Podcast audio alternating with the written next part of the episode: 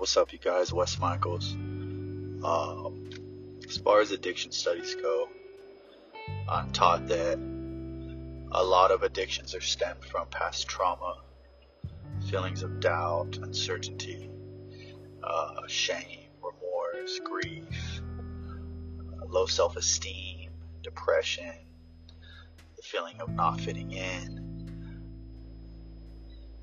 all sorts of stuff are taught that uh, that's what causes somebody to get addicted is their shortcomings, uh, grief that they feel, things that I mentioned a second ago. Um, they always leave out the fact that a lot of us also like to just get high. We like to let loose. We like to feel good. And we want to check out. And just because you want to check out after having a long day doesn't always necessarily mean that you're avoiding something or trying to hide from something. Um, just like people like to go tan and relax, uh, go out on the golf course and uh, go golf for the day. You know, some people want to sit back and have a beer. Uh, to each their own. The problem is that when those things you do to check out, I guess, get in the way of you living a decent life, that's when there's problem, right? So you've got to look at what you're doing and what it's costing you. You know, the benefits of what you're doing and the costs of what you're doing. You need to weigh those out and decide for yourself if what you're doing is beneficial to the long term gain. Um, that's all I got to say really about where addiction stems from.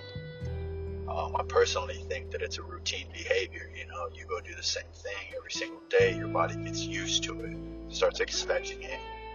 When you try to stop doing that thing you do every single day, your body's kind of like, hey, what's going on? And your brain starts talking to you like, hey, um, it's five o'clock. We're usually getting stoned, getting high or drunk during this time. What's going on, man? Let's go get that. Let's go get that fixed. Let's go get that bottle. You know, um, let's go do that thing that we do every day at five o'clock. You know, and that's where the urge comes from. That's where the craving comes from. Theoretically, that five o'clock urge is simply a trigger. You know, don't spend so much time trying to dwell on what triggers you. Try to learn to understand who you are and, uh, you know, what makes you want to use certain times of the day, certain places, certain people.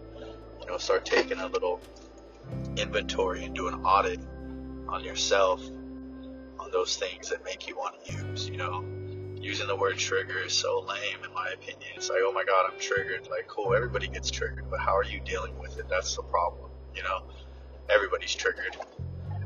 Everybody gets triggered. How are you dealing with it? You know, so treatment center would say, how are you coping with it? You know, these words are traps, in my opinion. Triggers, coping skills, trauma, all that stuff. Uh, the issue we're having is how are you dealing with these feelings you're having? You know is the way you're checking out getting in the way of you being successful and having a good life. And so you need to reevaluate that.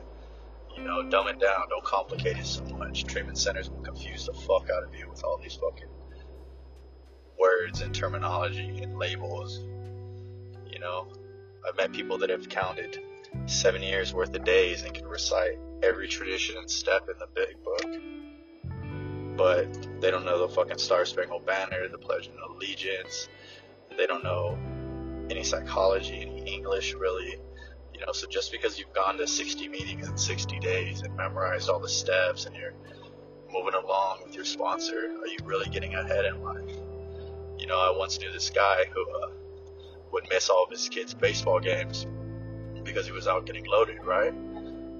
Um, he celebrates his sobriety and the seven years clean but he's still missing his kids' games because he has to go to meetings. You know, his kid's in a traveling baseball league, so he goes from city to city to play ball. Uh, his dad can't leave town because he has to go to meetings because he's a, he lives in fear of relapsing.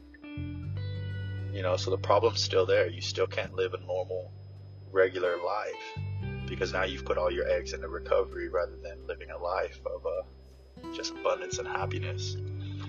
You know, so just because you're counting the days and you're going to meetings and you're clean off drugs, is it really benefiting you?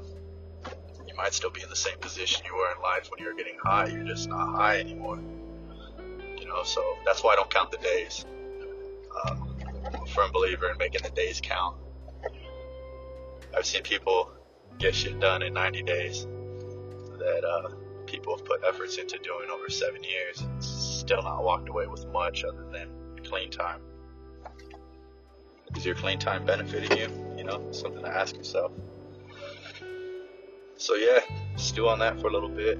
Let me know what you think, man. But uh, I'm a firm believer in don't count the days, make the days count. You know, take care of yourself and be good to yourself. I love y'all. Out.